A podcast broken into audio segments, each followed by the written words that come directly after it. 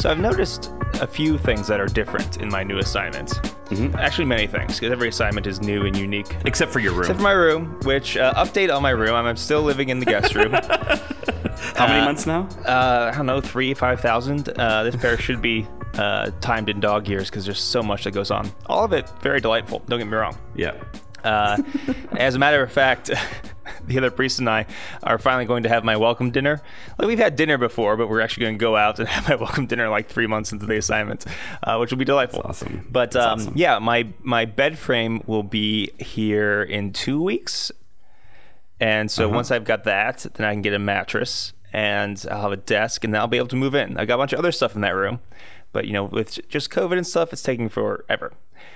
But other than that, now that I'm closer to uh, the city, I guess just demographics are different in the sense that people around here apparently listen to podcasts more than people up north in northern Pennsylvania. And so I have like a bunch of people have been saying, "Hey, I know you from the podcast," and I always feel like um, that meme, uh, Simpsons meme, uh, Ralph Wiggum, like, "Ha, I'm in danger." like I don't know what you think about my podcast. I So don't you want to- listened. Yeah, You didn't say you liked it or yeah, you didn't say I hated didn't like it.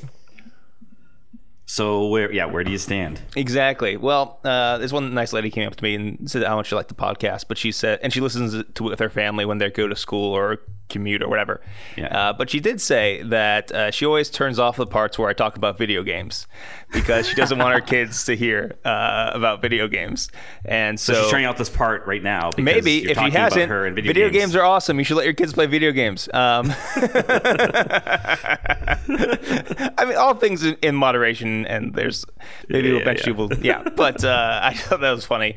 Um, I am the voice for the voiceless. I am uh, the gamer priest. Uh, the, the most vo- the- the oppressed voice in the group wilderness. in all the world are definitely the gamers. Gamers rise up, um, and such, and things. Except you don't have except you don't have the um, you don't have the youngish uh, baby face that you once had from those photos you've recently revealed. Oh yeah, so I. it was funny because I was you know yeah. normal hair and and and, and you know Yeah, there's some photos. Maybe maybe we'll post them on the uh, Clerically Speaking website. Um. I was having a meeting with um, this group. They put on this uh, big fall retreat. So basically, a bunch of uh, youth groups in the diocese have been doing this fall retreat since I've been in high school. And it's mostly a different group now, but there's still some people who, who help out with it from back when I was doing it.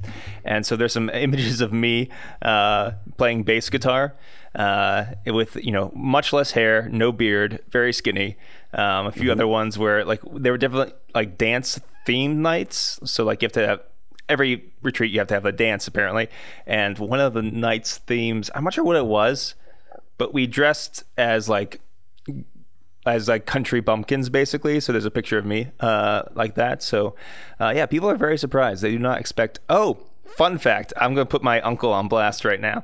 I don't think i don't know if he listens to the podcast. And i said i wouldn't tell anybody this but i'm going to now because content is king. So nick sharapa producer nick had his pregger kicker a celebration just for the boys of his uh, upcoming baby.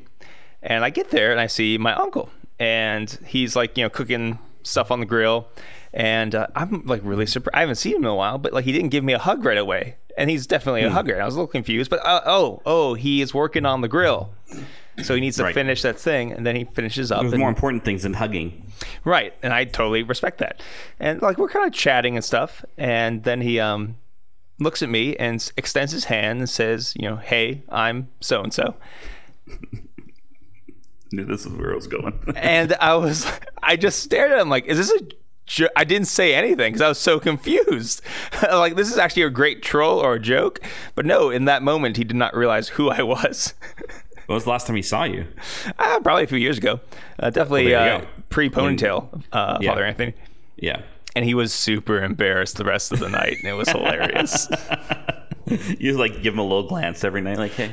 what's up?" and he just like puts his head down in shame. It, yeah, he was he was he was just devastated the rest of the evening, which was very amazing. funny for me and the rest of the awesome. guests. That's Um, awesome. But do you know who I am? I'm Father Anthony. This is clerically speaking. And I'm Father Harrison. And uh, man, I'm trying to think of what to talk about, to be honest. But it's just been the last couple weeks have been a bit of a blur in some ways. Um, just lots going on at the parish. Um, I'm heading on the rest of my. I'm taking the rest of my holidays in a couple weeks, which I've learned already. Like I'm like, wow, man, why don't priests like take like three or four weeks off in the fall or in the winter? You know, when things are busy, that's like the best time. To, and like, no, it's not the best time to take holidays at all. Um, I, I only reason I'm, you take it if you want to like you know a week here, a week there, that's fine. But it's like going away for three and a half weeks is is crazy in the fall. I'm learning. Sure, But, absolutely. uh, because everything's going on and, and we're working on some possibilities for a winter shelter again this year, but we might be running it. So we're just trying to figure that out and how it all works and all that jazz. And then um, just finishing up my Vatican II book for OSV that's due today as we record. So, you know, Yeah. that's coming together. It's uh, it's coming together. So we'll, we'll, we'll see we'll, we'll see how how much the editors take issue with. But um, and then just uh, just before we recorded, I just had a nice little uh, visit with a bunch of the uh, Pauline sisters at a, at a Microsoft Teams meeting to, to talk to the sisters who. So I guess the sisters have bookstores obviously all over the U.S. and so they were. Um, to help my books, well, for those who've pre-ordered the book, and if you haven't pre-ordered it, what are you doing? Why haven't you pre-ordered it? Yeah, shame on you you. know, give those hardworking sisters your money. Um, the uh, the book's been a bit delayed just due to supply chain issues. The book's printed. It's just about getting it here from Korea. Yeah. It's everything. Everything from furniture to books to food. Supply and chains everything. are getting stretched, They're and the reason just- I've actually discovered why it's like or one of the reasons why at least is it's because work because of immigration stuff around COVID. Like countries have a lot of countries have very strict rules. So like some people are quitting because they've been stuck on a boat the entire year. They haven't wow. been able to get off it because of COVID, and so they're just. Tired. I get that they're stretched, but it's just it's it's stretched in the ability for contain- shipping containers. So the book now has been. I was told the other day, end of November. So we're really so pray to Saint Joseph, San Giuseppe, um, to uh, intercede on our behalf that this book arrives by then, just before December hits, because if it Oh, comes yeah. in December, it gets a little late. Sure. Um, but yeah, so but we had a little chat about they want they wanted to hear about the book and and what, how they can promote it in their book centers and stuff like that. So that was really uh, that was really nice. You know, every time you get to talk to the sisters is always it's always a joy. Aw. It's always a joy. So that was nice. So um, other than that, yeah, just getting the book done. I kind of took a week off from studying because, and it's just like everything's happening at Picture. Oh, oh, oh, yeah, and and I started up a young adults group here. So that's been Ooh. that's been a lot of fun. I've been really excited about that. We had you know just a few people the first night. We had ten people last Tuesday. So you know a good little start, which is Yeah, absolutely. you can't complain.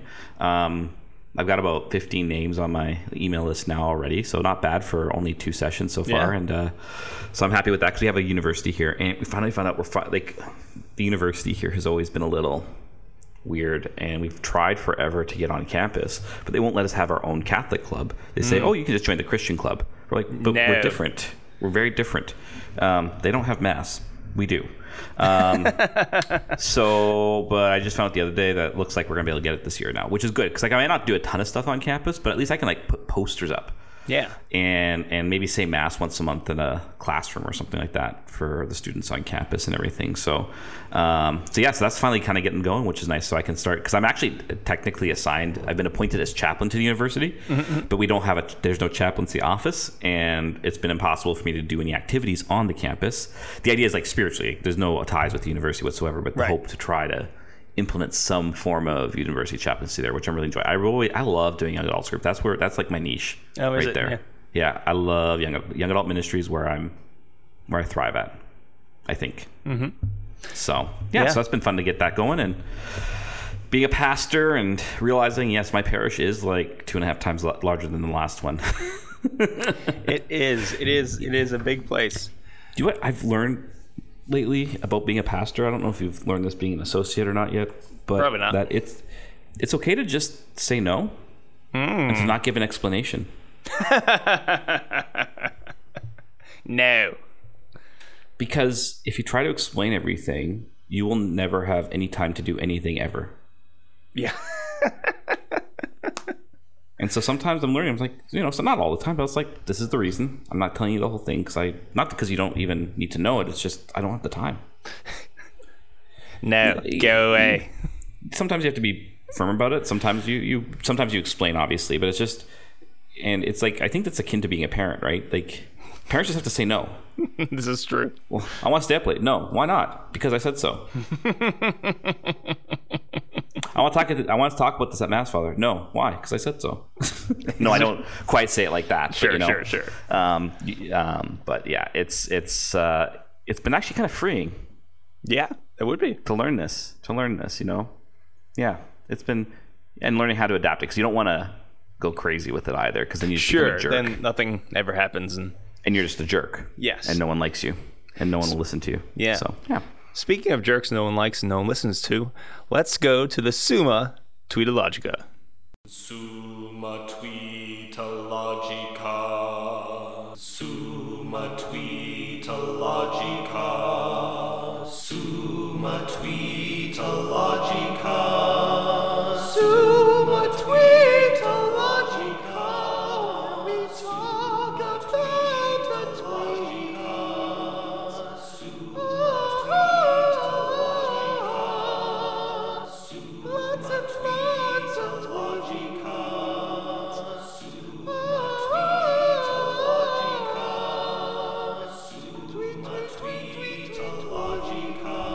Summa Theologica was St. Thomas Aquinas' summary of theology. The Summa Tweetologica is our summary of things we found interesting on Twitter.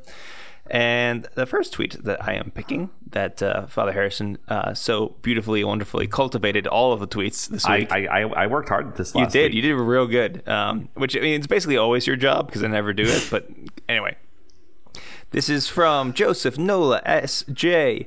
And he says, When someone says, I like Jesus, just not his followers, we need to reflect how we as Christians contribute to this lack of credibility. The Holy Spirit can speak through a critic, after all. Now, maybe this is because I'm just tired and slightly cranky today. But I'm tired of this stuff. Guess what? Christians stink. All of us. We're all a bunch of losers and sinners. We always have been. So, so, so there. Mm-hmm. I mean, come on, come on. Look, look, look at look at the scriptures. Right. You'll find a bunch of Christians who are terrible at things, at Right. praying, at doing stuff. Yep. We're all a bunch of losers, and Jesus loves us. So deal with it. That's my hot take, Father Harrison. Uh, okay. Um, so then I will counter that a little bit. What about the Old Testament when like God literally sends like Babylon to invade and destroy Israel Uh huh. because of their being crappy people of the covenant? Good. That's good too. So We're all got- sinners and we deserve that- to be but punished. that- But, that's that's being criticized by those outside of Israel. I mean, And the I church mean, is the new Israel. sure. And like Jesus does this through John in the book of Revelation with the seven churches. Yeah. No, I mean, uh, the criticism is fine, I guess. Wait, no, I see what you're doing. I mean, You're if you want to go pointing out- against scripture, you're you're welcome to. You're totally welcome to. You know, I just I wouldn't advise it. okay. No, I, I, I what I like about it, I think, but there's a truth. Listen, there's there's two sides to this always, right? Again, there's this kind of notion of, oh yes, I like Jesus. I don't like the institution of the church, or I don't like everything that means that I have to come to follow him, and all this stuff. And that's a little you haven't taken Jesus seriously. Like, and that's the thing. I think where we can get frustrating, it's like people almost use it as an excuse to not actually listen seriously to Jesus and Yeah. to and forget that yes, actually, the whole point of the church is that because we're sinners looking to be saints. So there is that. Um, but at the same time, there is a truth there, right? Because of some of those biblical images I kind of just um, shared with you, is it's also about how, like, because we are sinners, we do need to be called to holiness. And sometimes a word from someone outside the church can do this. Now, often isn't the like sometimes it is, and sometimes it, I've experienced a lot of times. They'll say, "Well, you know, you're a priest, or you're you're you know you're a Catholic, or whatever. You shouldn't be saying that. You shouldn't be doing that. You know, Jesus wouldn't do that." I'm like, um, maybe, maybe not. I don't know, but um, I don't. know. You're not even a Christian. How do you know how Jesus would judge things, right? So there's it's a bit of a give and take, I guess, is what I'm trying to get at. There's there's a there's a truth there. It can be used as a weapon, just to, as an excuse to not actually take Jesus seriously. But there's a there's a truth there. Fine. Yes, you are grumpy. I am grumpy. I'm tired today. Ugh. We just had a day of rest yesterday. Did I? Was that yesterday? Today's, wasn't isn't Wednesday your day off? yeah, it was. I need So, another like- one. I need another one. Did you have a 7 a.m. mass this morning? Uh, did I? No. I did wake up early to do the school mass, but How, what, what, how early is early? well, I mean, I woke up at five thirty this morning. Okay. Okay. is I too mean, it's early not for me. five like me, but I mean, No, you know, it's not. It's still early. It's still early. I mean, yeah, yeah. Okay, fine. What's your tweet? What time did you go to bed at? Like one o'clock. Why? Because I was hanging out with my friends and holding their baby, and it was fun. I didn't want to leave. Okay. So this is your fault. Yes. Doesn't make me less cranky. I know, I know, I know. Just gives you less excuses, I guess. I don't know. All right, this one's from uh, Mary Bonino uh, at Paz the Mary. LOL, could you imagine if Mary's first response to Gabriel was, hmm, let me pray about that first? I went,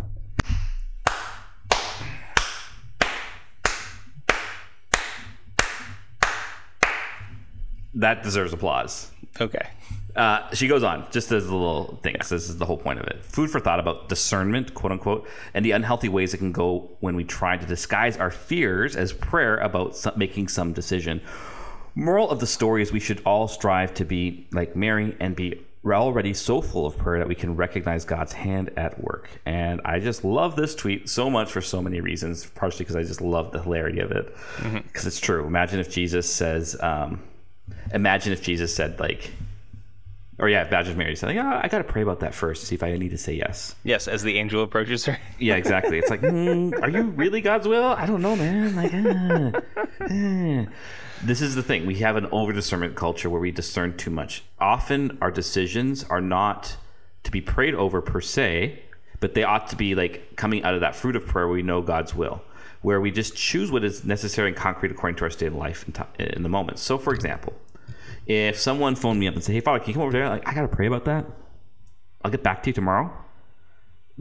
Like, really, really? It's you gotta say yes or no because maybe you can, maybe you can't. Yeah. Um, that doesn't need prayer, or even if it's like, you know, it's like you should always like there is a sense of discernment, but it's discernment about like fulfilling God's will. But often, your whatever God wants you to do is what's good for your the vote, the state of life you're in. Yeah. You know, it's like a seminarian, like, hmm, I'm gonna pray about doing my homework. Yeah. it's like no, no, You know, to do no, it doesn't work. You know, it's like, oh, I'm, I'm gonna pray about feeding my kids. right. right? You're doing God's will by doing what is necessary according to your state in life often. So you don't need to pray. And even if, yes, like with big decisions, you can pray, but it's like, but it's actually, if we're praying, it just means we need to grow into the peace of heart that we ought to have when these things come our way. It's about choosing God's will in the moment. Um, it's really not complicated. We overcomplicate it too much. And yes, we can use it as fear, or sometimes I think it's just like an over piety of a sense of like, I need to show my devotion to God by showing him I'm willing to listen to him about every little decision. If that makes sense. And so I got to give him that time and space for every little decision, but it's like but that doesn't, you know, God is already at work through a lot of decisions you're making. Yeah, it's kind of a this is gonna sound weird, like an over spiritualization of God. The idea that God is not incarnate and does not work Exactly. uh, in the world that He created, and it's kind of like separating uh, your Jesus time from the rest of your life, and it makes this kind of um, double life in a sense, where uh, you know I go to pray and then I live in the world, and I go to pray and live in the world, um, and uh, yeah, I think yeah, ideally, if you are praying every day, if you are striving to live out the faith, you're going to the sacraments and all that. A lot of these decisions are very simple. Um, you know, I mean, and there are definitely bigger ones. And also, it's okay to be like, to go to prayer because you are afraid. Like sometimes the God's will is obvious to you, but it freaks you out. Uh, then yeah, go to go to prayer. I think it's very, you know, it's so funny. Sometimes people come to me for uh, pastoral counseling or spiritual direction, whatever, and um, they present to me this situation they're in where I have to make a choice. And as soon as they say it, it's very obvious to me what they have to do, and it's secretly obvious to them. But mm-hmm. they just have to come to facts, come to terms with the fact that I'm just afraid to do this thing that I know Yep. I need to do, and that's okay. So the Lord okay. is like, you know, um, sometimes we do need to pray about it, but not Yeah. in order to make the decision, but to have the strength to make the decision. Exactly, um, exactly. It's like, but yes, I think it come up sometimes like, oh, I want you, to, I want you to join this program or this group or whatever. It's like I'm going to pray about it. It's like, mm, really? Like, like there's prudential judgment there, Yeah. but in that and that the Holy Spirit's even working your prudential judgment. Like, mm-hmm. if you're like, let's say you're a student and they want you to join some, they want you to do this weekly program thing at the university, but you're taking six classes and you've got like a part-time job and whatever. Maybe actually, as nice as a good as a good of idea as it might be, it actually might not be a good thing right now because you have other things that you need to do to get through university or something like that. You know, like I don't know, just thinking aloud but it's just Yeah, sure. Or like I think it's also sometimes to be like, no, thank you. I don't want to do that thing. yeah. Man, we have a hard time with that one, don't we? Yeah. It's just like I, yes, a this is a good thing to do. Sometimes I'm like, I just I- don't want to. I just don't want to right now. Yeah, and that's that's sometimes okay too, because there's a thousand million bajillion good things that we could do all the time, um, Yeah. but we can't do them all. But also, what's interesting is I'll, I, I, I've noticed a lot in people that they come to a life of deeper prayer because they've been faced with a big decision. So a lot of times when people feel called to religious life or priesthood, maybe they're you know Catholic and praying, but this kind of pull on their gut makes them realize that they have to enter into Christ more. Right. Um, and sometimes that can be difficult because you have to, at one hand, like kind of learn how to pray again and grow closer to Christ. But at the same time, there is this choice that's weighing over your head. And sometimes that can make things difficult. Yeah. Because then you make your entire prayer about your discernment when really what you need to do is grow closer to Jesus and then discernment becomes easier. Exactly, and that's what that was. That's the point of Mary's second Yeah. point, right? It's just you're so full of prayer, you, prayer, you just say yes. Yeah. So there Good. go. Cool. Uh, time for presbyteral exhortations. Doom, ba, ba, doom, ba, da, doom. And now it is time for presbyteral exhortations. Oh, yes. Quite good, quite good. Indubitably. Oh. I bet they can't wait to learn. They're gonna learn so It's my favorite part. It's the best part. yes, yes, quite, quite, yes. Right. hey, yours was just as dumb as mine, so I'm not mad about it. Uh, hey, so I did this. I did this for you so that you didn't look as dumb. Oh, that's beautiful. I, I you know, I emptied myself. Mm, mm-hmm, mm-hmm. Mm-hmm, Speaking of emptying yourself, I guess let's talk about death. Oh, okay. Remember your dance, or however Yes. Nick does it. I can't Yeah. do that Um, falsetto. Ha-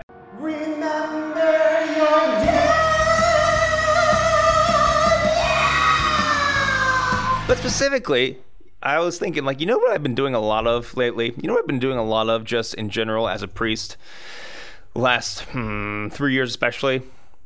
Funerals. Lots and lots and lots and lots of funerals. Like Yep. two to three a week usually. Um, usually at least two, sometimes. Wow. Yeah. Um, Dang. At least, I mean, there's almost never a week where there's not one. Wow. And I was like, you know what? Let's talk about And funerals. that's just and that's just you doing it. yeah. Oh, Like the there's, other o- priests. there's other ones with the other priests doing them oh, too. absolutely. Yeah, yeah, yeah. Wow. So there's been a lot recently here, um, but even at my old place, you know, uh, a week wouldn't go by without everybody getting at least one funeral.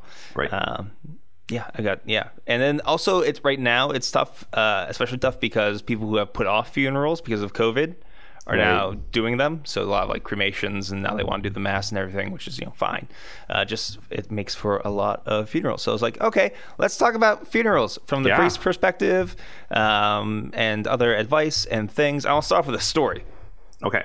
So the other day I had a funeral, and really tragic. Uh, the guy was just far too young. But something was amazing about that funeral. First of all, there were a lot of people there, more people than I've seen at a funeral in a long time. And as I'm going down the aisle, I realize everyone's singing the opening hymn. Like everyone has hymnals open, everyone's singing. This never happens. No. And I was like, oh, this is interesting. And so I chanted, which I never do, I chanted uh, the collect. And they all did the amen. And I was like, oh, oh. Uh, what? And I chanted the preface, and they all did that. And then we all chanted the Our Father. And it was one of the first, I mean, man, I can't remember a funeral where everyone was praying, where everyone was um, singing along, where nearly everyone went to communion and they looked like they knew what they were doing. Like, I don't think I gave any first communions, which sometimes happens, we can talk about that right. Yes. and uh, it, like it was, it was, it was a tragic thing, but also a beautiful thing. Our uh, permanent deacon knew the family very well, and he did just a beautiful job with the homily, just like the right amount of personal stuff, story of the deceased, but tied into Christ, gave a great call for evangelization and just accepting the gospel. It's a really good job. Um, also, uh, you know, I was just super thankful because it was, you know, just a tough situation. He did a great job, and that's something that I didn't have to do, I- you know, and I could just pray mass the best way I could. Um, and it was just so striking how, and I remember t- afterwards, after you know, uh, giving my final condolences to the family and everything, going to our music ministry, and they were just flabbergasted too, that just everyone was singing, everyone was praying. Uh, it made me because sometimes funerals can feel like it almost feels like as you're doing them and as you're preaching, not all of them, but sometimes you feel like, what are we doing here? Mm-hmm. Actually, it's I think a very common feeling for priests sometimes. Yeah, because a lot of times you get and for a million different reasons, not even being judgmental, but the people haven't been to a mass in a long time, maybe aren't even Catholic, that they don't seem to be paying attention to anything. Now, of course, there's there's layers of this, right? Because mm-hmm. they're grieving and it's tough, and like so. I'm not saying that, but there's it's just that because they are just barely going through the motions, the liturgy feels so empty. This thing that is meant to be um, praying for the soul, for you know, praying for ourselves as well, um, renewing our faith in the resurrection, uh, grieving even during the liturgy. Like it's it's it, instead of like all of that good stuff that happens, it ends up just feeling like Numbing. numbing or almost like a sham. You know? Yeah. And it's Nope, so I know what sad. you mean. I know what you mean. Yeah. And you know, praise God, it's still a mass, and the graces still happen, and we're we're we're given that soul um, the equivalent of spiritual Red Bull to get them through purgatory and into heaven, hopefully. You know, so I mean, it's still good stuff happens for from it, and who knows what the Holy Spirit is doing in their hearts. But man, that was striking. Um, and that's what can make funerals difficult sometimes for a priest. Um, so maybe we'll just go through the whole process when we get a call that someone has died. So and can, we I, can. I, before we do that, Please, can I yeah. just kind of comment on that. But yeah, I, I've been reflecting on that a lot lately too, because I also had a, um, a lot of stuff that was delayed because of COVID for sure, and but like sometimes very small. A lot of people often no faith at all type of thing, you know. Yeah. Um, so those things happen, and then um, but it was weird because like I was realizing how little I was doing burials. So you're just doing got- the mass, not doing the burial. Well, yeah, I was kind of struck by that because my last parish just almost always happened. Um, but here it's not. And I'm like, what's going on? And I was just like, and reflect on it a bit. And part of it's actually there's not a lot of cemetery space in the city here. And, and so there's that for sure. And I know sometimes people just want to hold on to them for whatever reason. And we can talk about that later too. I was like, uh, but yeah, I was, it's, it's very easy to feel like this kind of numbing experience uh, with funerals because and I've, I've actually had to pray with that a lot. Not because I do like, I think it's important, it's vital to do. I think the hardest part of it is not even the saying the mass; it's the preaching. Mm-hmm. Because you know, often, try not to be judgmental, but you know your your, the seed is falling on rocky ground, or at least you feel it is. You know. Yeah. But I think at the same time too, this is where I've been praying through it. Is Jesus is essentially like saying, accept the numbness, because that's a bit into uh, uh, insight into their hearts, but it's also an insight into mine of what I experience on their behalf for them, and to offer that up for them. Which is helpful. It doesn't make you feel any better in the moment, but it's Yeah. it's helpful for sure to kind of keep you in perspective because otherwise you're going to become bitter. You're going to become resentful. Oh, I got to do another funeral or whatever, right? Mm-hmm. And you just tend to to to look at them as a burden rather than a gift. And they are a gift. They really are. Like I like actually this week and next week I each both of them they're not a master liturgy of the word. So like what I always do though because the only thing that really differentiates a mass being said for someone and a funeral mass is just a lot the extra rituals right but the effect is the same of praying a mass for someone or having a funeral like in terms of the soul who's died the effect is the same right so i always make like so these ones like i always make sure to offer up a mass privately for them because um, I think it's vital to have a mass. But like next week's, it was interesting. Dad wanted a funeral, but didn't want a priest to visit him when he died, and and um, you know it is what it is. You can't force it. But it was the dot. One of the daughters explained to me essentially like, oh, it's it's you know. I think it's kind of like you get baptized in a church, you get married in a church, you die in a church type of thing, uh, which is fine. That's kind of part of what is the church is there for. But none of the family members are practicing Catholics, and so I was like, okay, that's fine. We can do a liturgy of the word, but then I'm saying a mass for him as soon as I can because I think that's just as important, right? But yeah, no, that experience is definitely there, and it's hard, and especially I don't know about you, like I don't know how you guys prepare for like we can we can talk about that I guess in a second, but I, I find the other difficult thing, and maybe actually maybe yeah, I'm gonna shop, I'm gonna stop it there because we, we will talk about like meeting with the families and stuff. Yeah, actually, I was Yeah. to get to that uh, next. So we usually get a call from the uh, funeral home. Sometimes the family themselves. It's always easier to work through a funeral home. Um, please, please use your funeral home. Yeah, and I know, I know it. I mean, it can be tough. It can be expensive, but if you're able to, definitely do that. Just because, man, you're going through so much anyway. Like you don't need to be. you- You're already worrying about family that's visiting all this stuff. It's just get yourself some help to do this. And you know, there's a lot of good funeral homes out there. So we get a call, make sure it fits in the schedule, figure out what priest is doing it. There you go. And then um, I think most priests uh, will go to the visitation, and usually the purpose is twofold. Uh, one to uh, talk with the family. Um, and it, uh, this is tough because it depends. If you really got to feel out each situation. Sometimes a family does not want to talk to you. Really? Oh, absolutely. Um, and it might be because they're already dealing with so much. They don't know you as a priest. Um, it's so that sometimes happens, and like, can I read that situation and just you know, okay, fine, you know, whatever you need the moment. Sometimes it's a moment for them to tell stories to you, to uh, help them grieve, and that sort of thing. Um, I, I know that some priests will try to get information about the person's you know life that they can weave into the homily. Uh, I do not do that. I mean, I'll listen to the stories and everything, but I'll explain that later. Um, and then there's also prayers that can be said uh, at at the funeral home, usually the vigil for the deceased or something. Um, real quick, I I kind of am annoyed by a lot of the ritual surrounding funeral stuff. Well, I don't. Get, do you get a lot of vigil requests? This is just uh, this parish. This Okay. is what we do. Oh, So okay. you, yeah, you go. I, I, mean, I have done maybe one or two vigils in my entire priesthood. and by vigils, it's it's expected that the priest is going to show up and there's going to be prayer said. Yeah, and That's like kind of often- expectation in yeah. our parish. Often because things get so booked up, and I'm just one guy. Um, Right, yeah. When people did want a vigil, I just get someone from my funeral team to do prayers because Sure. I couldn't be there. I and Yeah, do the was- rosary or they do something. Yeah. Um, yeah, I, I feel like I would be. I think that would make an. Int- I've always wondered. Um, I'm not a liturgist in the sense, and I wouldn't have the time or patience to look into all the details. To look at not the mass itself, but like the rituals surrounding a funeral and how they've transitioned from the 1962 missal to how they've to what they are now. Because I feel like a lot of stuff's just been added without reason.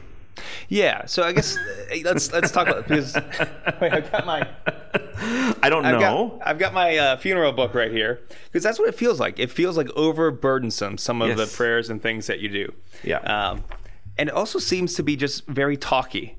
yes. Like the the let's see, we got prayers after death, and there's also so many prayers: prayers after death, prayers gathering around the body. But let's transfer the body to the church or place of committal. So many prayers. Uh, where are you? Uh, vigil for the deceased with reception. And some of these things, like they also repeat themselves. If you're to do all of them, you would just repeat so many prayers.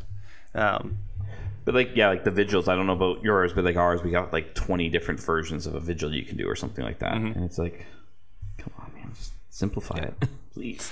Yeah. Um, and let me see if I can. Yeah, the invitation to prayer. Let's just- my brothers and sisters, we believe that all the ties of friendship and affection which knit us as one throughout our lives do not unravel with death. Confident that God always remembers the good we have done and forgives our sins, let us pray, asking God to gather so and so to himself. Like, this is one thing, and so, another priest on Twitter mentioned this that a lot of times the ritual tries to tell you what to feel. And I find that very annoying. I, I do too, and I also find like the wording, right? Like I don't know if you guys have it in yours, but it's like at the end of the funeral, my dear friend, may every mark of affection or gesture of friendship that you give to one another be a sign of God's peace to you. Um, I can't stand that. I have to say it. I can't stand it. Uh, Yeah. I'll be honest. I just feel like it's it's. I, I wonder. I honestly wonder. It's if some of the stuff is like akin to the psalm prayers in the breviary in English. That they actually aren't part of the Latin ritual but they've been inserted there because In the some, books, yeah. you know some liturgists in the 70s thought let's add a bunch of extra words because we know what people love when they come to a Catholic mass and they don't go to church. They love more ritual. And they love more words that we've just created out of the blue with no connection to tradition. Right. And it also, it, it feels like it was written by people who've never been at a parish and never done funerals before. Right. And there's like no mention of Christ in them. Right. It's very horizontal. Uh, so I mean, I this is the, I'm usually a good boy. I'm usually a good boy. I follow the rubrics and the liturgy. I follow the But when it rubrics comes too, but I, it doesn't mean I can't be annoyed by them sometimes. Uh, so I, I I'm gonna just confess. A lot of times I don't for these prayers. Like I'll skip some, skip some. I'll cut some out. Um, another thing that bothers me. This is very trite, but do we have to have intercessions for every single ritual ever? this, yeah, I know what you mean. I know. Yeah. Like it, it so we and I. It's um, important to pray, but like in the middle of the you know vigil for the reception, whatever, we have the prayers of the faithful, and it just feels like is this? Do we need to do this right now? We're gonna do it at mass, which makes more sense to me. Yeah. Okay, so there's all of that. I just that's just a personal gripe on, on my part. I don't know if other priests feel the same way, but just some some of the prayers are just they're kind of kind of kitschy and kind of wordy, trying to tell Yeah. people what to feel. I'm not a huge fan of that. we need one of our liturgist listeners to start looking into this stuff for us. I Yes. listen. The vigil, like the vigil thing, is is is tied. Like it, that absolutely has a place in the church's tradition. Absolutely. Um, it's just I find a lot of them are not ordered well. Um, so no, the place like that idea of gathering in the place of the body, and like Yeah. I mean, listen, if I really had my way, we not only would have a vigil, but that's where the that's where the eulogy would be. Mm-hmm. Um, that's a good place for it. Um, the the mass should just be the mass. So let's get to the mass. Let's let's get to the mass. Well, okay. So, we- so Okay. people call up. So like, so it's interesting how you guys do it, and it's, I think it is here. I don't. I find I've been finding it's been in, well. It's been interesting on two fronts. My last parish, the funeral home, people leaned on them a lot, which I loved because the, la- the last funeral home I worked with was amazing. Like best funeral home I've ever worked with. None of them are Catholic, but boy, did they understand everything we do. And they did it so well and respectfully, and I loved working with them. They were so mm-hmm. organized. It was amazing. I loved every minute of working with them. Here, I rarely hear from the funeral home. Almost never, especially when it's cremated remains. They just take care of it themselves. Oh, so you don't get to do anything with your parishioners. Well, no, I just they no. So what happens with us often is I don't. I, I never even my last parish. So I never met people at the funeral home.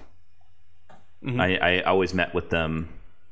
Uh, Maybe once or twice I had to meet them there, but most of the time they would come to the parish because Oh, okay. in both Yeah. parishes right now we have a bereavement kind of committee thing. So they said they sit down with the family to work through the readings for the mass, walk them through what's going to happen, explain everything to them, and then I just I meet with them at the end to talk to them about the, their deceased loved one to get to know Yeah. them if I don't know them, right?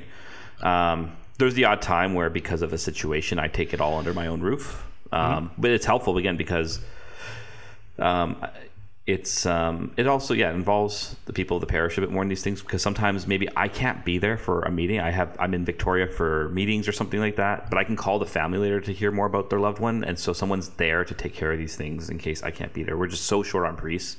You need to lean on that. I think there is something though too to the priest doing all that. Honestly, it really gets you get a because if you start off with the sense of the person, then you could say because most of the time this is the other thing. Like I think part of it sometimes it comes from this good place. Oh, we want people to be as involved in this process as possible. Most people don't care; they just choose choose it for me, right? Yeah, please, yeah. please, They're going God, through so much. me. Can you please Yeah. just do this for us? Yeah. So if you hear something about them, say, you know, hearing about your loved one, I think these readings would be really good. Mm-hmm. What do you think? And those 99% of the time say yes, or sometimes they'll want their own reading or something, another reading or something like that, right? Um, so we, so yeah, so I meet with them at the parish almost always, um, and that's and it's getting used to that here too. Is just because it's been COVID and everything is not knowing how it normally works. We're just kind of getting into the sense of that, and then you know you get the weird requests Like, can you play this Bob Dylan song at the end of Mass on your CD player? So I got rid of the CD player. that way, I'm not a jerk when I say no. Yeah, yeah. you know, because you're not allowed to do that. You're not you're not allowed to play recorded music at, at liturgies, Even if it's Bob Dylan. even especially if it's Bob. Every Well, I mean, Dylan and that's the thing too. That's the thing that kind of plagues the the situation is that people are genuinely doing their best to mourn, to grieve. They're trying to do nice things, but when you lack that Catholic context in your life, you end up doing things that on paper sound good, maybe to you, but in Mm. practice they they're they're kind of grating, um, Right. and, And- difficult. and- like And that's the other thing. I, I, do, I don't know about you, but when I'm actually trying to learn about the deceased loved one, if I don't know them, which is often the case, because especially Yeah. these older parishioners, they've been in a care home. Like, it, you have to be in a parish for like 10 years to really know some of the deceased that are coming through your doors, I find Yeah. almost. But um, not always, but a lot. Um, and in that case, I find it, I, and I've been getting better about asking certain questions, but it's really hard to get people to describe their deceased loved one yeah, because I like to do it. Not I'm not going to put a lot of it in there, especially if there's especially if there's a eulogy. yeah, But it gives me a sense to know, like, because I've had a few situations where there are, there's actually like the deceased loved one in the family. Things weren't maybe as great as they'd like to admit, and so hearing yeah. that is good because how I preach is going to be helpful. Like I gotta be careful about how, what I say when I preach about that a bit more, right? Um, so you have all these different and weird situations that you kind of have to deal with in it all. And and and, and it's like i, I want to get to know about the person a bit because i do think it's important to add a bit of a personal element into it who they were and how that reflects the gospel whether they intended it or not so that you can then lead into the saving message of christ. Um, and i always make yeah so and i always make a point at every i say there's one line i use at every funeral without fail. Grief is important to it, grief is actually a good thing because it's a sign that we have loved uh, we have loved and have been loved yeah. right and that's really Yeah. important so but yeah i find you know but it's like it's hard and it's like and, and you ask them well, what's, what's their religious life like oh you know they go into church every sunday okay Yeah, and people just don't have the the tools to even speak about their faith life Right. very often, you know. Um, and so, yeah, um, yeah sorry But also, just on a personal level, uh, this is one of the things as a uh, young priest. It's, I think, for most guys, this is just learning how to feel awkward and be okay Yeah. with that. Yeah. As a priest, like you walk into the funeral home, you don't know what's going to be there. You Yeah. don't know what the family dynamic's going to be. You're not going to know anything. Yeah. And you may have in your mind these are the things that we should do, but you really have to like roll with the punches, get used to being awkward, uh, feeling awkward. Um, and even stuff like the thing I struggle with for a long time is what do I say to the deceased family? You know, uh, I'm sorry for your loss, my condolences, and that feels, you know, for a time that felt very like kind of like, isn't this cliche? Isn't this it kind of is but what else are you supposed to say Exactly. And that's what I've come to realize that like certain cultural cliches, it's helpful for us to have lines to say. exactly This is what norms do for us. Like Yeah. in a time when we don't know what to say or what to do, we have our lines to say. And it's not fake. It's a way for us to communicate and express ourselves Mm-hmm. uh, when no expression works. yeah So just by following those norms, you're you're doing a good thing. and you learn when it's your time to leave Exactly. right? You like, get- you get okay, I got all the information I need. So you don't say it like that. But you say, okay, is there any, do you have any other questions for me or anything Mm-hmm. like that? And they'll say no. Say, okay, so you know, if you have any questions, contact the office. Here's my email. Blah blah blah, Right. and then you just leave, Yeah. and you just Yeah. learn to be okay with that. Exactly, because sometimes they'll want to keep you there for a long time. Sometimes they feel like they have to entertain you. I know. You have, Yeah, to, you yeah. have to pay attention to that too. yeah, and you have to Um, like let them know. Actually, you don't need to. Don't worry. You guys Right. can go do your thing. You go spend your time Like, together. I'm actually here for you. You don't have to entertain me or give me any attention. It, but that, that takes like, some time and practice to pick up on those things. Yeah. Um, and also, I think you're gonna you're gonna make mistakes. You're gonna. Say I mean, the to be honest, thing. Early on, I would try to use like humor to to lighten the mood and stuff. I've stopped doing that just because, yeah, sometimes it worked, sometimes it really didn't, and it's just Mm-hmm. not worth it, you know. So you just kind of learn what you're good at. And I know some priests are excellent. They're just Mm-hmm. one of their real gifts is just comforting the family, being there, talking with them. Like they have a real heart for that and a real talent for that. Um, but not every priest is going to. Right. But every priest, no matter what your personality or disposition is, you can still be a father to those people in that time. Mm-hmm. Yeah. It just might look a little different for you. Right. Yep. So it's a thing that you can get good at. Mm-hmm. So, but yeah, and then also just like there's a lot of standing around, like Right. Well, it's like yeah, like I've learned now. Like for example, at mm-hmm. the end when when you do when you do do a burial, Yeah. you know the the um you know maybe if you're with the funeral home, they'll say okay that concludes the funeral service. If they're not, if it's not just me there, I'll just say well that concludes our funeral service. I'll go to the immediate family and I'll offer my condolences again. Mm-hmm. I'll say if you need anything, just give me a call at the parish. You know I'm here if you need to just chat or whatever. And they never take you up on it, but it's a nice thing to offer Yeah. because you just want to say, and it also then gives a natural break because you want in the end like this isn't your place to you're not there to grieve with them you're there to offer the rites of the church mm-hmm. and you've done your job and you've Yeah. done what the church asks of you and you've done what they really need from you um, it's I think there's that pastoral heart of that this thing like oh I need to stay around as long as possible. And that's what you have to kind of you kind of work that out in your early days and you just realize no it's okay. Again it's the awkwardness of being okay with it.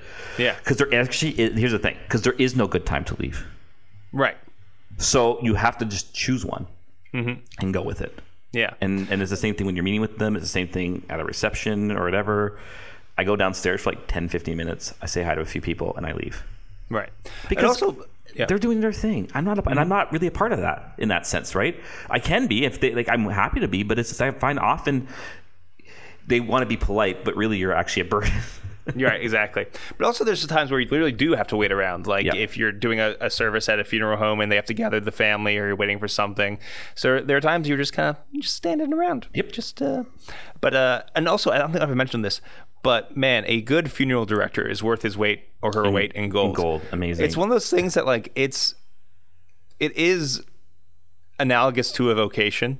Um, the ones that are really good at it, um, there is a spiritual dimension there that they can help out with uh, emotional intelligence and just so. and, and we need good catholics to get into this stuff Right now, I'm lucky in Pittsburgh. We have tons of good Catholic, at least in my experience. Right. Um, so that's very helpful. Uh, so anyway, okay, so uh, that's good. Yeah. Uh, and then uh, the funeral, funeral mass. itself yeah You've got all the rites and all this stuff. Uh, let's talk about um, who, who is a funeral mass for the funeral mass is for the dead person. Right. Yes. Secondarily, it's for the those who remain. Right. And I guess that's I think that's my problem with like some of the wordings of a lot of these the stuff in our rituals. It's as if it's for the people who are here. It's it's almost it, some of the wordings almost feel faithless in the Yeah. sense that like, well, we have to attend to the person here because that's the real thing. Right. That's that's the feeling I get for Which some of these. undermines the reality of the death that we're experiencing. Right. Yeah, I agree. Yeah. Um, Sorry. So don't don't don't tell the Pope. Uh, I don't know, um, but that's just kind of the way I feel about it. Uh, but also, okay. So speaking of um, the homily, uh, I I've come to this place where I'm just doing a straight up kerygmatic homily, uh, just because there are people who were either uncatechized, unevangelized, or only halfway, and so my main focus is on Jesus Christ. Uh, the and also I am I you know people say not to um, canonize uh, the person who died, which I agree, but also there is a lot of hope, like a lot of hope. Um, that's spoken of in the ritual. I know I've criticized the ritual, but I think this is this is a true part of it. Is that you know you this person ate the body of Christ. This person was baptized. There's a lot of reason to hope here. Uh, also, we wouldn't be having a mass if there was no reason to hope. You know, Right, Exactly. So it's it's not like you have to be like, who knows where they're going? Like you don't have to do that. That's Yeah. also just horrible on many levels. The, there can be a like, yes, we need to pray for this person, absolutely, but we also have really good reason to hope because of the power of the sacraments, because of the cross of Jesus Christ, because of His mercy, um, and so to get across that hope. Uh, but then I, I I really kind of spend my time doing a kerygmatic. This is the story of Jesus. This is what he did for us. Um, that and also just it, it strikes me that it feels bad that the funeral is kind of tacked on to the lives of a lot of the family members. Like there's not a lot of spiritual practice and then at the at this moment it's tacked on. But in a certain sense, everything we do should be leading up to funerals. I mean, everything we do in our life should be leading up to our funeral in a certain sense. It's- memento everything in the. Catholic Church is kind of preparing us for death if we're doing it right. And you're always like as St. Paul likes to say, we bear in our bodies the death of Jesus, Yeah. so that the life of Jesus may reign in us. Um, So sorry, this is about the homilies. Um, yeah. I have a similar structure. Like I always, I often like to use John 14. Um, Do not let your hearts be troubled. Oh, yeah, in I God, always use that also one. me. I love that one for a variety of reasons, partially because of the ending, you know, which is also very Pauline. You know, Jesus Christ. Uh, um, I am the way, the truth, and the life. No one comes to the Father except through me. It's a great line, but some people like they like it because of the many rooms, which I always avoid talking about. I never talk about the many rooms because people just like you see. I mean, it's true. Jesus does go, but it's a very hope filled passage, right? So what I often do is like, and I love to say that because like I love, especially when you can tell they're really grieving. Yeah. Say, how can Jesus tell us that our hearts should not be troubled? Are we the same person? Oh, really? I talk And I- about this all the time. right? It's, Sorry, but it's a great go- place to start. Like, yeah, I have Yes. a, I have a bit of a format that I, but I, tr- I do. I say because like, okay, you've told me these virtues of this person. You know, it's hard when you lose this person who's been like this, who's been a providing father or mother, who's been a gentle presence in your life, who has been everything to you. Suddenly that's ripped away from you. How can we not? How can we but not grieve? And then you bring in the whole. I bring in my little grief line, and then it's from there. I say, but Jesus does offer us a promise, right? um, where I am, there you may be also, right? And so I tie it into the Mass, where He's here. Christ is here. We're here with Him. And we believe that through baptism, the one who's gone before us is, is there. So yeah, it becomes this kerygmatic thing. And then there's the hope thing. So it's a hope. Hope does not mean canonizing. This is what I, I'm very careful about how I word this. yeah. I never say they're in heaven. Mm-hmm. I never do. But we, I say, we pray that the, our hope is fulfilled Yeah. and that's why we're offering this. Otherwise, there's no point in offering a mass because if the hope's fulfilled, we don't need this. But then, but this is the thing: it's like, and if that hope's fulfilled, then they're not far away, right? I love that line in the preface. Indeed, for your faithful Lord, life is changed, not ended. And when this earthly dwelling turns to dust, an eternal dwelling is built in you, right? So, um, Christ is here, and if Christ is here, that's a that's the victorious presence, and he, that He goes before us into the depths of depths, so that when we die, we're no longer alone. Right? This is the whole kerygmatic element of it all. To say that your loved one who's gone before you, that hope. You know, I'm being a little not as careful with my wording about it right now, but that hope's fulfilled. They're not far away. It's different, but they're not far away. It's the communion of mm-hmm. saints, and that that's what we're praying for today. And then that's what gives us. That's why Jesus says to us, our hearts ought not to be troubled. Mm-hmm. Yeah, it's funny. The way I, I attack that hearts may not be troubled line is that I you know address the seeming dichotomy. Yeah. That it it's Jesus is saying this really comforting thing, but it's actually a very difficult thing. Yeah. Because our hearts are numb or angry or sad. On top of that, we often feel guilt because Christians are weird and we think, well, if I'm so sad, shouldn't I be happy in the resurrection? If I'm angry, not be angry with God. That's when I invite them to take whatever's in their heart and bring it to prayer because that's what prayer is. Um, but also this even the idea that um, in the Jewish imagination, as far as my understanding goes, um, they didn't break up the human person kind of like we do as much, where the mind Right. is where you think, the heart is where you feel, the soul Right. is your true self. Like heart was a symbol for all of that. Yep. So it's like taking your true self and placing it in Christ, Yep. because you're gonna feel whatever, and that's fine. Um, but uh, yeah, and I have just practically speaking, I have basically three different um, funeral homilies, and I'll kind of mix them up, interchange mm-hmm. them depending on like what's going on with the family, what do, what's the crowd like, how have mm-hmm. they been responsive at mass or not, and but another thing is to remember, and this is tough. This is tough for a, a regular parish priest because it's very easy to fall into the idea that everything is based on you as the priest. You know, because like people, whether or not your homily was good or bad, or whether or not you did a good job or bad job, and it takes some time to let yourself die to that thing Yeah. and to realize your job is very simple. It's to preach the gospel, to celebrate mass in a respectful way, and to be kind to the family. Yeah. And if you've done that, then that's all you can do. Yeah. If you try to be more than that, if you try to be the best funeral priest in all the world, if you try to convert everyone, you're going to end up making it all about yourself.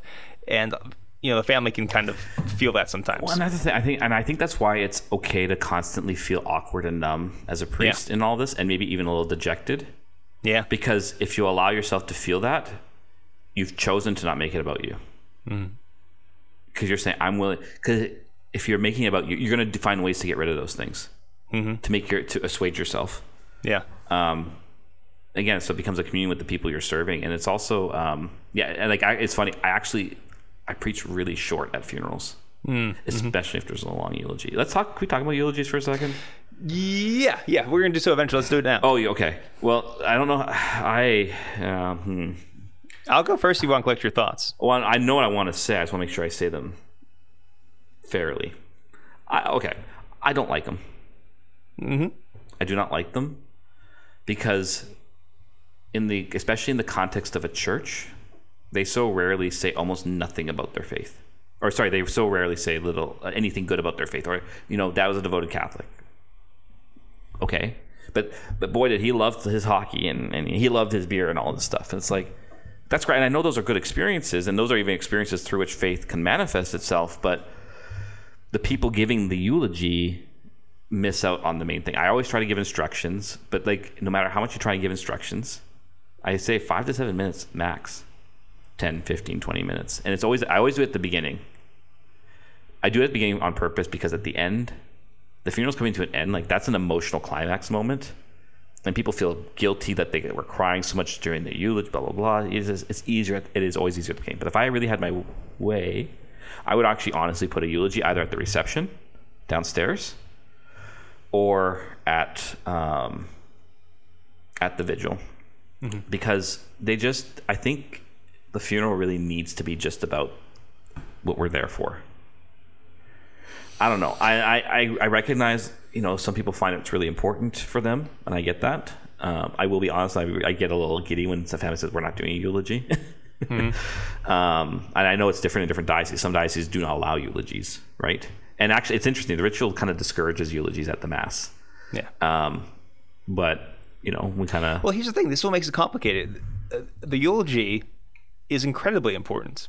It's important for the grieving process. absolutely. Uh, a good priest friend of mine uh, died uh, a few weeks ago, and one of the very important things for me to do was I sat down with you know friends, family, and we just traded stories about this guy. Like that is an important part of the process. I would even say it's a necessary thing. Right. To reminisce on the good and the bad and the funny and the ridiculous and celebrate their humanity and grieve for yourself. So like the fact that people want to do that, they're right. But like you said, when do you do it? And and and so um and and this is not to to demonize or shame any eulogizer. right. No, no, Uh, I'm not trying to do that. I just my experiences have not been very Yeah. great. and you know probably most people who haven't who've given uh, eulogies probably don't listen to this podcast but i'm sure some Right. do uh, and I, I mean i have heard decent ones oh no, I've heard great Um, ones too. I know, yeah, it's but not. here's it's the not thing here's the thing so practically speaking on a very practical level most people are not public speakers even some priests wah, wah. Um, and so public speaking by itself under the best conditions is a difficult thing to do when you're in the middle of this grieving process, it's especially difficult to do. Um, so part of me is like, don't torment yourself with this. Like it's just it's just very hard, and maybe you don't. Okay, Yeah. Uh, so there, there's that, but also yeah, the timing of it uh, because we do ours uh, after the prayer after communion, and it strikes me how it it almost ruins the mass in in that sense that you mentioned that we've gone through this whole thing. There has been a kind of closure, and then all of a sudden at the very end, we reopen all the wounds. Before you're about And to then do the there's a- final commendation. And then there's some instance, and we're off to the races. You know, it, and so it's it it it, find, it kind of breaks apart the the movement of the liturgy. Yeah. it's kind of like you know, hijacks it. Yeah. Um, like I said, this is nothing to say about the people's intention or anything. That's all. I totally I get it. I understand. What you we're know, it's doing right now, I'm not a hundred. I know it's not hundred percent liturgically like correct, but Mm-hmm. like because everyone kind of the family kind of gathers at the back or at the entrance of the church with the body or the urn or whatever, um, and so it is a bit awkward to everyone sit down. There's a eulogy, and then everyone gets back to the back to come up, and then you know I do get that a little bit, and so what we've been doing, I'll be honest, I don't really like it. It's we I, cause I kind of greet the remains or the body at the back bless it with holy water, etc. We do the procession up with the opening hymn, and we've done the we've already done the sign of the cross at the entrance of the church. Because the, whole point of this, by the way, for those who don't know, we greet the body there because it's, it's a sign of the journey of that began with baptism, which is usually meant to be done at, at the back of a church or in its nave or whatever. Um, so this notion that what began at, at this place now ends here, so that this final journey towards the Lord at the Eucharist uh, can bring about uh, their final salvation. So we process up, and I get up there, and then before the opening prayer, everyone sits down. We do the eulogy. Yeah. It's not perfect. I personally, I am kind of trying to move towards the before we start the funeral rites. Like, okay, funeral's at eleven, eulogies at ten forty-five. Is where I would like to move to, because then people have time to finish it. Then there's still five minutes before the it begins, but I gotta I gotta work on that still. Uh, you got to Yeah. again when you're a pastor. I'm I, this is what I've come into, and I got to be careful changing things too quickly all the time. And it, it, you know, it's not and it's not ruining the essence of the mass. Right. So. And even if it's awkward doing it after the welcoming uh, rites, I, I think I still prefer that. Yeah. Um, oh no. Yeah. At the end, I would never do unless they insisted. But I'll be. Yeah. I would forewarn them. I say this is not a good idea, but that's fine. Yeah.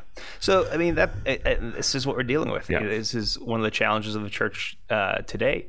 Is how do you when someone's entire faith life should be leading them to this moment, and not that you're ever going to be like perfectly prepared. It's not like it's ever going to not hurt because death is. It's still a shame, you know. It wasn't. It wasn't a part of the original plan, Mm-hmm. No. right? There's still always going to be pain there, right? Yeah. But the Catholic faith prepares you for this moment in a way that nothing else can. Mm-hmm. And it's tough to like when the rite, the rituals assume that this person, everyone has been Yeah. living Catholic faith and they're not. It's just tricky. It is. It's So very tricky. You do your best. Yeah. Um, and it's always going to be a little bit awkward and it might sometimes be discouraging. Yeah. Uh, but you have to take that burden upon yourself as a priest. Yeah. This is just this is it. This is part of your job. This is how you do it. Yeah. Um, but also, you know, it's important. I've been to a few funerals where the person truly lived a, a holy life. Yeah. Not not a perfect life by any means, but and those funerals of someone who has striven to live the faith can be some of the most edifying, beautiful faith moments of your life. Um, I'm thinking of when one of my friends' uh, dads passed away, who had like this beautiful kind of conversion and not a perfect guy, and the whole family would laugh and tell you he wasn't, but lived in such a way that, man, the funeral was beautiful. Yeah. Um, yeah. I've been. I've had a few funerals like that. I remember one when I was a deacon. And mom, she's in her fifties, and it was very lived a very strong faith, and um, really beautiful, beautiful funeral liturgy. Um, or uh, even like um, one of my friends had a stillborn child, right? So there are funeral rites for some of these stuff where, uh, um, for and actually the funeral rites are different for children and stuff, right? Or even I'll be honest, like I remember, I think I actually mentioned on a podcast a couple years ago when I had that funeral for that teenager that passed away, right? And I was like super nervous and Yeah. about it all. But it was actually a really powerful experience of, and I was like, that's one of those ones where yeah, you're gonna be at the you're gonna be at the reception for a while and stuff. You you set aside your calendar time for that kind of stuff, right? And it was a really beautiful experience, even though I know a lot of people like that was one of those ones where there's a lot of people there who aren't Catholic, but it was still a really good experience of a funeral. If you know what I mean. Yeah. Um, so all those things together, it's like yeah, those and those are the. It's kind of like weddings in that sense, right? Um, there's a lot of weddings that are tough too, uh, but when there's for us as priests, those little gifts of those times when you get to do something for someone who really strove to live the Christian faith is worth celebrating too, right? yeah. um, and it's worth honoring that. Um, it is really, and you, and you kind of see it because the the Catholic who's lived a devout life, the church is often quite full. Yeah. Actually, you know, I remember my both my, my grandparents, and my mom's side are both Catholics. Went to mass every Sunday, and both their funerals were very full. Like, and this was my pagan days. Or sorry, Yeah. no, my grandma was my pagan days. My grandpa was my seminary days. But um, but and I remember both times the priest saying the fullness of the church is a witness to the the Christian faith they lived. And I'm like, yeah, and that gives you hope, and that gives you that does give you hope and comfort Yeah. because you realize, yeah, these people they strove, and we leave the rest up to Christ. And I, but I believe that He's going to, you know, bring them into their reward. Yeah, I guess I'll just end with this. I mentioned earlier uh, the priest friend of mine who had died. Uh, young guy, I think he was 44 years old. Uh, was very influential uh, as I. He was a deacon my first, a transitional deacon my first year of uh, seminary, and was very much an older brother to me. Uh, when I was at home during the summers, he was the guy I would go to for confession to talk. Um, and then you know, very tragically, there's a lot of stuff going on. He ended up leaving ministry. Um, even fell away from the faith a little bit, but by the end of his life had come back. And I remember at the beginning of that mass, I was just sad and angry. You know, sad this happened. Angry, like couldn't I have done more to help him? Um, he died of natural causes, but his health was bad because he wasn't taking care of himself. There's a lot of stuff going on. So it just, and just so I was angry, I was sad, um, and I could not see how this was anything but a tragedy. That's just what I, what I felt in my bones. Uh, and you know, praise God, there are a ton of priests there. Uh, the bishop celebrated the mass, and the guy who did his uh, funeral homily did such an amazing job that um, helped me to celebrate and thank the Lord that we had this guy for as long as we did. Right. Uh, it was it was just transformative. Um, it was truly good funeral preaching. Yeah. like the gospel transformed, and also just the fact that like I had not felt real personal grief in a long time Yeah. because I hadn't experienced a lot of personal deaths in my life. Yeah. And something about going through that was very helpful for to me, and it's still influencing the way I celebrate Mass too. Um, so, which is to say that it, as a priest, it's important that when you're not running the show, um, make sure you feel the things um, and to do all the things that you wish other people would do as well. Um, And that ultimately how do I want to put this? Um, yeah, God is good. Mm-hmm. Like you think about it, this thing that we've all primordially primordial have do this primordial fear. thank you. Have this primordial fear in our you know very bones of death. Christ truly has conquered. Uh, and that one day we won't be ghosts or spirits. We will have resurrected bodies, literally see our God face to face. And on top of that, uh, you know, hopefully see each other face to face as well. Um, and it's, you know, funerals done well, done prayerfully, can be truly transformative moments of the gospel uh, that point to really like resurrection Yeah. and joy. Yep. Yep. No. Amen. And it can take time to get there. Like It it's takes not, time to get you there. know, I don't think there's ever going to be a perfect way to do it, and No. I know sometimes we can, and we do make mistakes in how we do it and how we run Mm-hmm. it, and thankfully Christ is bigger than us. Yeah, and uh, if if you are going through experience of a death or soon to be death of a loved one, like don't feel bad if you don't feel the right things or if you don't know the right mm-hmm. things to say or if you like, it's it's not your job to do work, even though you probably have to because of you know mm-hmm. just the things that happen. But like, don't blame yourself for anything. That's not helpful. Right. You know, let let the God who died on the cross is never far from those who suffer. Right. Even if in our cloud of emotions it's hard to see him, he's definitely there and he definitely cares for you. Yeah. And he definitely has made a promise and prepared a room and uh, um, he's he is who he says he is. And that's great reason to hope. Yeah. Amen. And and uh, I actually did want to throw in one more thing there, and it is, Please. but now I forgot it. Um, ah, darn it, darn it, darn it. It was right there. Oh, and when you go to like, there is also something just powerful every time you see like a body or an urn. But I find it especially a body lowered into a ground. It is very sobering reality to remind you this is you too.